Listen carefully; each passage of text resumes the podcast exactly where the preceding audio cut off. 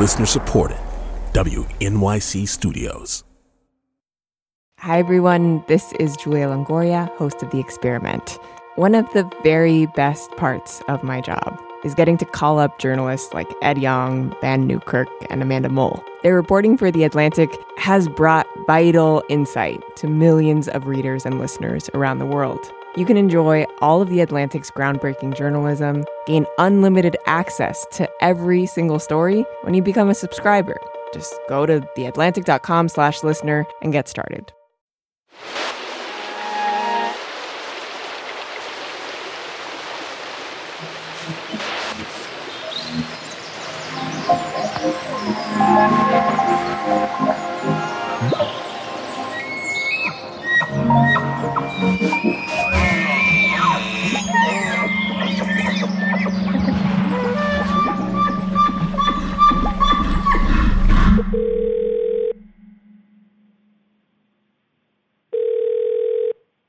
Drill Tech, this is Mike.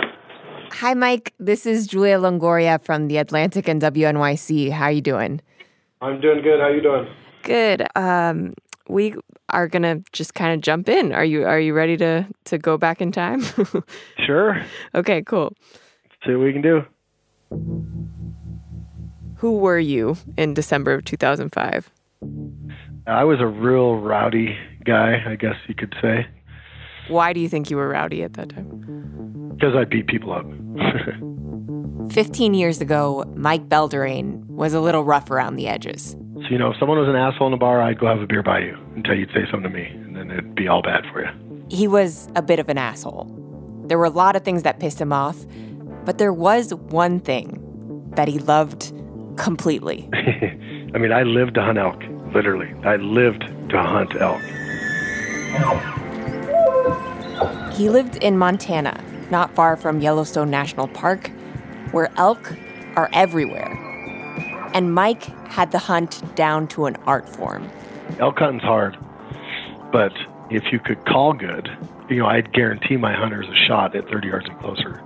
What does that what does that mean? Sorry, I'm like from Miami, Florida. I live in Brooklyn. Like I got I got nothing. So That's all right. what does that mean? So you have a cow call, you Im- imitate a cow call, and you call them in. So you you make the sound of a cow because like the elk Correct. are are Yep. looking for c- cows to Yep. with whom to mate. Is that what Yep. it is? Yep. Okay, cool. Pretty, pretty terrible way to die. Can you can you do it for me? No. So, why, you might ask, are we talking to this self proclaimed asshole about killing elk? It's because of this one particular elk, a star crossed elk, that changed the course of Mike Belderrain's life and walked him right into a hole in the US Constitution. It started one snowy morning in December of 2005. Mike set out on horseback just outside Yellowstone National Park. Lots of mountains and lots of snow and trees. Open country. Eventually, he spotted a group of elk off in the distance. But he set his sights on this one particular elk. That was the biggest bull I'd ever seen. He was a trophy, trophy bull that I've been chasing my whole life. It was his white whale, his trophy bull. How did you feel at that moment? Adrenaline like you wouldn't believe. Happy and nervous together. Nervous because I knew it was illegal. Illegal because hunting season was over, and he was standing inside Yellowstone National Park, where you're not allowed to hunt at all. You knew if you killed the elk, you'd be breaking the law. I knew that if I got caught, I'd be in trouble. But he took out his rifle anyway and aimed. I meant to shoot him in the rib cage behind the shoulder so that he would go into the trees and die. But when I shot and I hit him in the head and he dropped, he fell right where he landed. It was the worst sick feeling I ever had in my life. I was like, oh no, not good. Not good at all. Instantly, Mike knew. He'd shot an elk while standing inside of Yellowstone National Park. I was standing in the park by 100 feet. The evidence of his crime the carcass, was laying out in the open. Anyone could see. So then it was a race to get him out of there. D- did you take the whole elk uh, into the car? And, Nope. I just So took tell me. the the what? Did you say tummy? I said, "Tell me." Oh no, not tummy. I thought you said tummy. I'm like, yeah, I took the tummy. No, I, What'd you do with the uh, tummy? I left it. So at that point, we took the the head and the antlers from the elk, detached them, and raced out of there. Mike knew he'd just committed a crime, a serious federal crime. What he didn't know was that technically, he'd just committed the perfect crime. Because he was standing in one of the only spots in the country where the law shouldn't have been able to touch him. A place inside Yellowstone National Park where you could get away with not just hunting elk, but by the letter of the law, you should be able to get away with murder.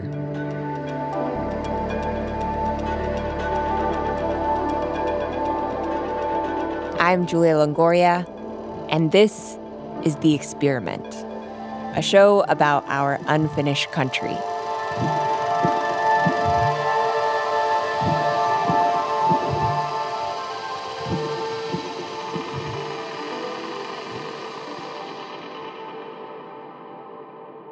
I've been thinking about holes in the American project after, you know, an armed insurrection took place on our nation's capital. With that and the global pandemic and everything else we've lived together this year, it sort of feels like we've all collectively stepped into this huge pothole that we didn't see coming. And the question now is how do we fix this? How do we move forward? And how do we repair the weak spots that left us vulnerable to all this in the first place? Those are huge questions, and it's going to take a long time to answer them.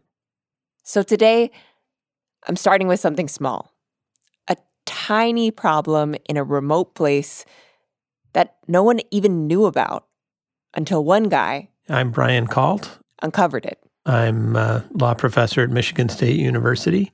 Brian Kalt is obsessed with the tiniest details in the law. I was the sort of kid who, if I'm coloring something and I colored a little bit outside the lines, I would have a tantrum and crumple it up and throw it away and start all over again. He looks for the mistakes. Loopholes, weak spots, looking for potential hazards and suggesting ways to patch them up before anyone steps on them. Brian Kalt has fashioned himself as a sort of constitutional plumber. He peers into the wonky insides of our legal system and tries to spot the holes. And holes. there's there's a loophole in uh, presidential term limit. There's some dispute about the line of succession. There would be a tremendous incentive for people to kill the candidates. Unfortunately. In any other year, he might sound kind of like a prepper. like the article that I wrote on impeaching people who've already left office. I published it in 2001. Maybe you'd use the 25th Amendment if the president is running amok. Because But this year, when many of his old predictions made headlines, he sounded a lot like a prophet. I wondered whether the president could pardon himself. The New York Times is reporting now that the president has been discussing pardoning himself. What can you tell us? But the loophole that Brian is most famous for is the one in Yellowstone National Park, the one that elk hunter Mike Belderrain stumbled into.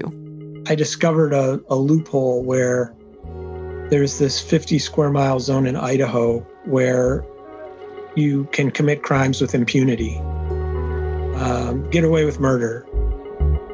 Brian found a zone of death, a place where it would be unconstitutional to prosecute a murderer because of a tiny mistake that Congress made. It has to do with the Sixth Amendment. Number six gave us the right to a local jury. The founders were paranoid about being controlled from far away, so they wanted justice to be hyper local. They said juries are going to be very close to the scene of the crime, from the same state and the same federal district. That seems simple, but in Yellowstone, Congress drew a very messy map. We had Yellowstone National Park before we had the state of Wyoming, before we had the state of Idaho, before we had the state of Montana. When the states were drawn, Congress colored outside the lines. States and federal districts don't line up. All of Yellowstone is one district, the District of Wyoming, but inside that district, there are slivers of two other states, Idaho and Montana. I don't know, they could have drawn the state boundaries to follow the park boundaries, but then you wouldn't have had this sort of nice, neat Wyoming rectangle. It's really a trapezoid, but we don't need to get into that. And here's the issue no one, zero people, live in the Idaho sliver, and only a few people live in the Montana sliver, which means that if you commit a crime in one of these places, it would be very hard to find a jury there. No jury means no trial, and the Constitution guarantees a trial by jury, so that means technically you can't be prosecuted. One of the reasons that I went to law school in the first place was this idea that the law mattered and that if you master the law, you have an understanding of the law, that you can make things happen the right way, the way they're supposed to. This is what really upset Brian. Our Constitution is supposed to matter. It was as near a perfect document as has ever been written. But without the Constitution, we would be an entirely different country than we are Because today. The Constitution, this amazing fabric of our nation, is our protection.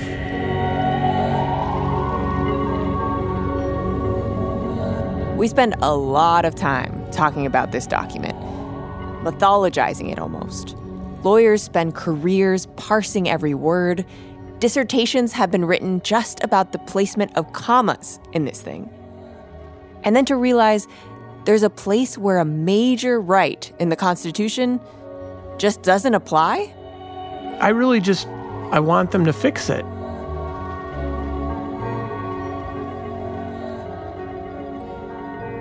Have you heard of the Sixth Amendment right to a jury of your peers? Uh, I, n- uh, no, I, I haven't. I am new to America and your many amendments.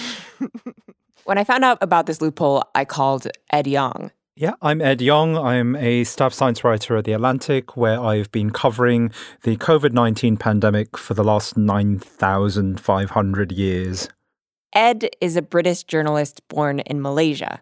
And okay, a British pandemic reporter may seem an unlikely choice for commenting on an American murder loophole, but Ed was one of the first journalists to warn that the US might not be ready for a pandemic. So, what he really reports on is risk our government's ability to prevent unlikely catastrophes, things that seem like they could never happen. Not here. You assume that the legal system of the greatest country in the world can't possibly have a loophole that allows people to get away with murder. Surely, if that actually ever happened, like there would be some way to go, it's fine, we'll get a jury, like loophole, schmoophole, it'll be fine. And I think we sort of assumed that with the pandemic. I think that a lot of folks, even the ones who had warned about pandemics, have been surprised at just how badly America has dealt with the crisis this year. A question for you. I'm just curious what you think. Do you think a loophole like that, that's kind of obscure, um, do you think it matters? Um, so does it matter? I think one way to look at this would be to think about the potential cost of fixing the loophole. Like how much effort would go into patching it, right? Because if it's not a lot, like if it really is just I'm going to, you know, add an am- another amendment, you you all are very fond of your amendments here, and the problem goes away and it's easy, then then I think you could reasonably ask like why not do that? Why not, indeed? The solution is very simple. Brian Kalt had what he thought was a very easy solution to the zone of death loophole.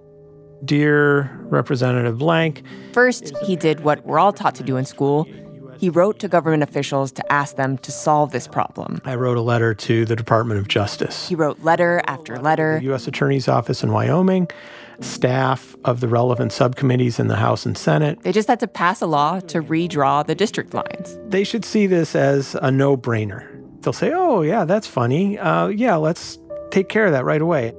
And as he waited for responses to these letters, this is a map of Yellowstone National Park. For the most part, a funny thing happened. Brian Kalt says there is a hole in the Sixth Amendment big enough to run a crime spree in through. part of Yellowstone, it's not how to get away with murder, it's where. It's called the zone of death because of a loophole. Brian published an article in a legal journal about this, and it got a lot of attention. I don't want to say it went viral because, I mean, it was a constitutional law article. They don't go viral. It was maybe the only time that a law journal article made it into the National Enquirer. Have you ever heard of the Yellowstone Zone of Death? There have even been viral tweets and TikToks. Cause I know that you're the one who killed my dog. Ah! With little skits about the zone of death. Zone of Death! Even with all of that attention, Brian could not get a single elected representative to talk to him directly about this problem. Uh, do you expect, or have you already been contacted by, you know, the screenwriter of Ocean's 27 or, or Law and Order, about to craft some plot that's based in, in the Idaho portion of Yellowstone Park? Uh, I suppose that plots of legal thrillers have turned on odder oddities than that. I uh, haven't been contacted by anyone, and I hope I'm not. Now there is a catch. But a year after Brian's article came out, someone did contact him someone who'd read Brian's paper and urgently wanted to talk to him about the loophole. As soon as I read it, I knew this is this is my way into Yellowstone Park to tell that story. And now, Free Fire by CJ Box. I'm CJ Box. I've written 27 novels. Wyoming's best-selling novelist, CJ Box, is the kind of prolific writer whose paperbacks you can buy at the airport. He sold over 10 million books worldwide, and they've been translated into 30 languages. And of course, made into an audiobook. Part 1 A half hour after Clay McCann turned over his still warm weapons. You know, the book opens with the guy slaughtering some campers and then turning himself into the ranger station, knowing that if they try to prosecute him, he's likely not to be convicted. Do you want to call a lawyer? McCann said, You don't understand. I am a lawyer. Because he knows about this loophole because he's a lawyer. A lawyer kind of like Brian Kalt. I asked Brian what he thought about the resemblance. If he had made, instead of a small town lawyer, had made it a pointy headed sociopathic law professor uh, as the protagonist, that might have that might have hit too close to home. I don't consider myself a sociopath. Then he smiled, as if sharing a joke. The whole plot is like Brian Kalt's worst nightmare. The puzzle in the book is why did this lawyer, local lawyer, shoot all these campers and kill them? We'll just never fucking know, I'm afraid. The plot gets very existential.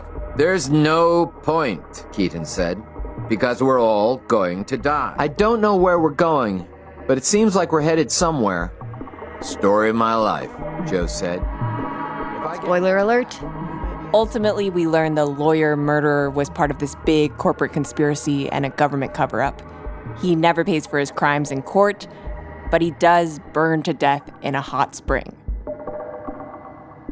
The story is pretty dark, but that didn't stop it from having a wide appeal. Free Fire got onto the New York Times extended bestseller list. Then all of a sudden, I got responses. One of the readers of CJ Box's book was a senator, Senator Mike Enzi from Wyoming. Well, reading is such an exciting thing. I read about 100 books a year. This one's Free Fire, which is about Yellowstone Park.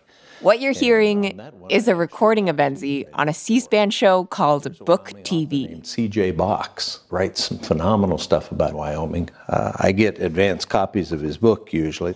He actually would write little reports to me on each book. And I've done a book report on every one of them since I got out of graduate school. Like a book report in high school. There was a zone in Wyoming, well, in Yellowstone Park, that was actually considered to be part of Idaho, but nobody lived there.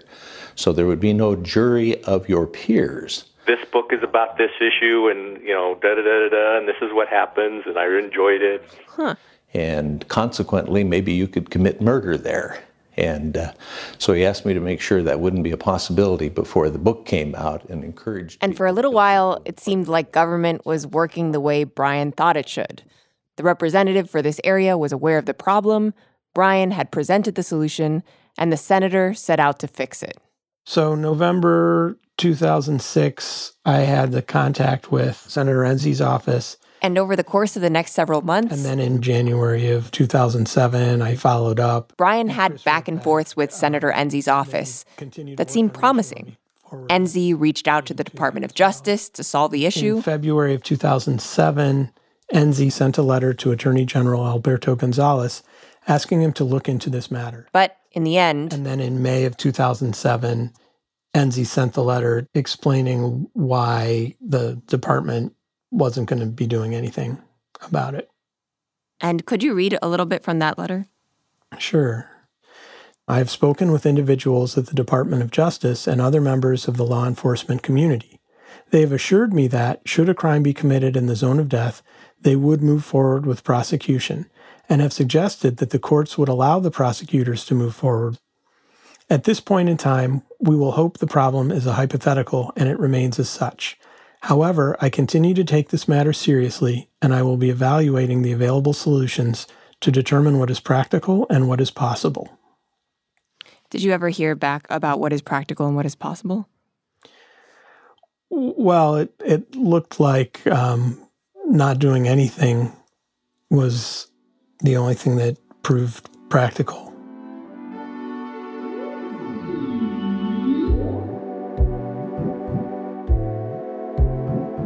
I reached out to Senator Enzi to ask him why he didn't end up closing this loophole. I got in touch last December, right before he retired from his 24 years in the Senate, and he declined to be interviewed through a press secretary. I tried again in the new year, and the only response I heard back was actually through CJ Box, who told me he's not doing any post retirement interviews. I recognize that Congress has many more pressing matters, less hypothetical, actual problems to deal with. Not that they're doing anything about those things either. But in a typical Congress, what gets passed is renaming post offices. Is approved. They find the time to rename post offices. This is not the most important thing in the world. Uh, it's not even close, but they have a system in place where if there's a good reason to rename a post office, then it happens. If they can do that, they can do this. Senate 4684, an act to designate The very last bill that Senator Enzi introduced in the Senate, by the way, it renamed a post office. Street in Thermopolis, Wyoming, as the Robert L. Brown Post Office. Is there objection to the consideration of the bill? So, after years of trying to get this loophole fixed, even after it became a viral sensation, a hit crime novel, an item on Senator Enzi's agenda, Brian hit a brick wall. It was a hypothetical problem. Congress was not going to fix something that was so unlikely to happen. Until it did happen. Sorta. When there arose an actual case, When I shot and I hit him in the head and he dropped, it was the worst sick feeling I ever had in my life. I was like, oh no, not good. I saw what that would look like here. The Elk Hunter. After the break.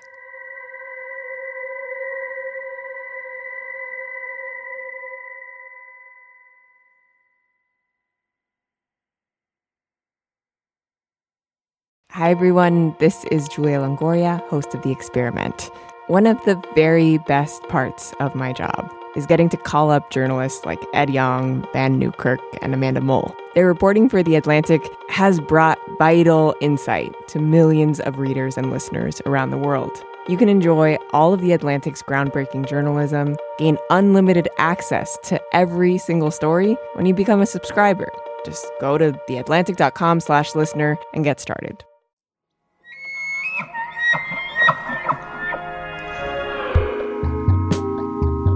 When we last left Mike Belderrain, he'd poached an elk while standing inside Yellowstone, chopped off the head, and left the carcass out in broad daylight.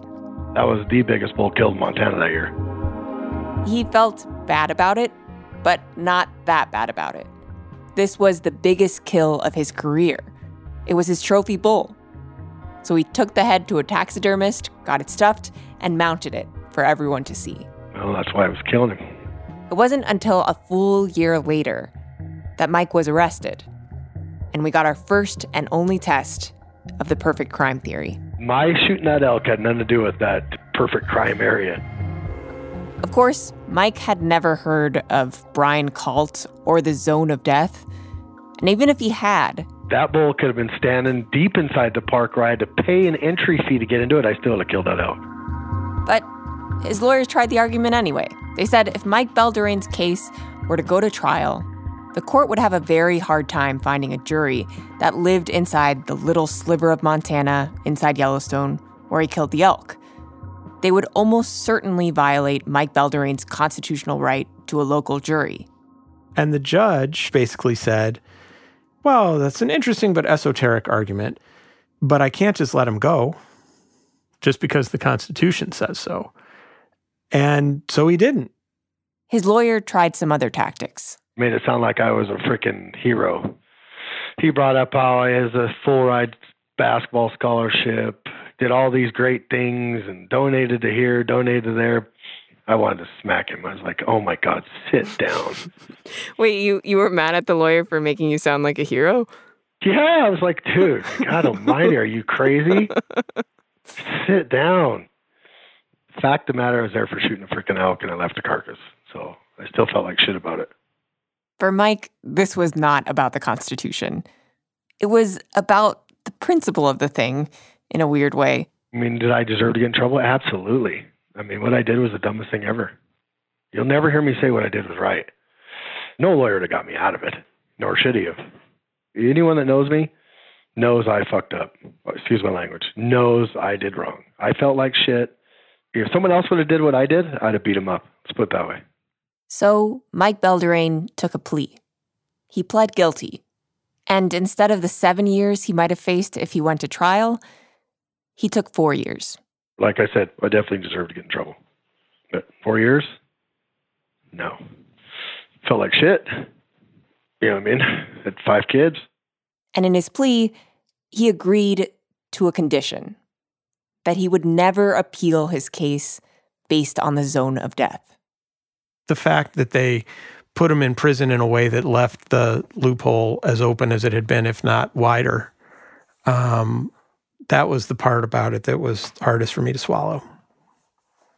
Maybe it's from when I was a kid watching Schoolhouse Rock that the image of the lawmaking process that I grew up with was I'm just a bill. Uh, yes, I'm only a bill, and I'm sitting here on Capitol Hill. And he says, you know, when I started, I was just an idea. Some folks back home called their local congressman, and he said, You're right, there ought to be a law. And he sat down and he wrote me out and he introduced me to Congress. And I became a bill. That's my image of it, I guess. Um, and every step in this process was telling me that that was just not so. So, with the Brian Kalt case, did anything change after the elk incident? No, no, nothing Right. changed. Atlantic staff writer Ed Yong again. Ed has spent a lot of the last year wondering why the government was not better prepared for the pandemic, why the warnings and advice of many experts were ignored, why such a powerful country didn't live up to its image. Okay, so this is the thing that concerns me now. I worry about our capacity to learn from our past mistakes. Now, obviously, like a pandemic is not the same as this murder loophole because in the worst case scenario, you would expect like maybe a few people to fall foul of the problem that Brian Kalt identified, whereas in a pandemic, almost by definition, it's a whole world that's at risk. All of this does hinge on our ability to look at a rare but potentially catastrophic outcome and take the steps that are necessary to ward against it. And uh, it's interesting, I think, that even though we have seen what happens when we don't prepare for that, I don't know if we are capable of mustering the collective consciousness and the political will to actually address those problems. Why do you think we have trouble fixing things as a country that aren't currently on fire? I think there's a lot of different reasons. Um, to pick one that I think is relevant to the loophole story that you told me, I think America is possessed of this extreme sense of exceptionalism. I mean, the country is famous for it, for thinking itself the greatest nation in the world. And I think if you truly internalize that message, then a lot of things flow from it. You know, it takes work and effort to be exceptional. And if you think that you're already there, then you're probably not going to put that effort in. Yeah, I, I wonder if sometimes on our good days, that idealism or exceptionalism would push the country, push individuals to try to keep making the ideal true on our good days. I, I don't, you know, I don't know that that's true. And and really? that's yeah, I really don't. I think that if you tell people that they are exceptional for a very long period of time, you breed complacency. You don't foster innovation. Hmm. I mean, uh, honestly, like, why try if you already believe yourselves to be great? And uh, and I worry because I think we still have a lot to do, and in some ways, the vaccines that we have now and that are being rolled out, I think, are more likely to tip us towards forgetfulness. If anything comes from this year, I hope that it's this understanding that there's a lot left to fix.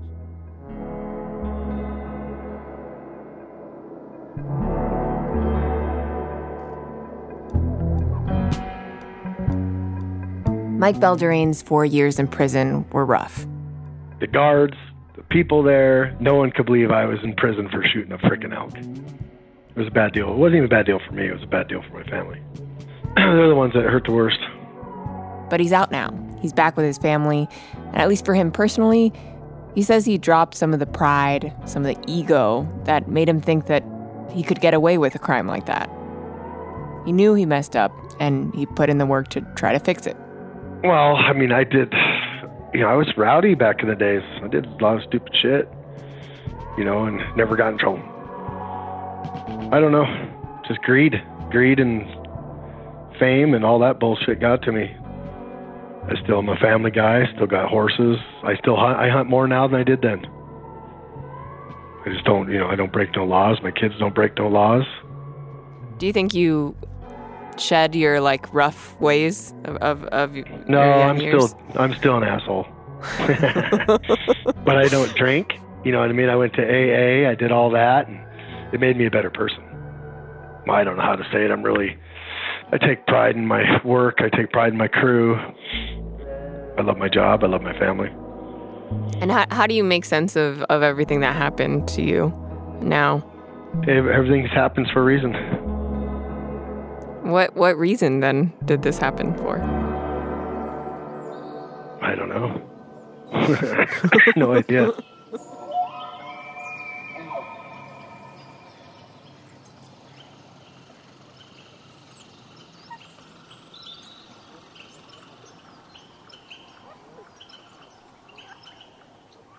This episode of The Experiment was produced by Julia Longoria and Alvin Melathe with editing by Katherine Wells and sound design by David Herman.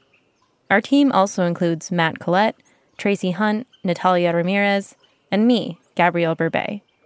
Music by Tasty Morsels. Special thanks to Jennifer Jerrett and Montana State University Library's Acoustic Atlas and the Yellowstone National Park Sound Library. The experiment is a co production of The Atlantic and WNYC Studios. Hi,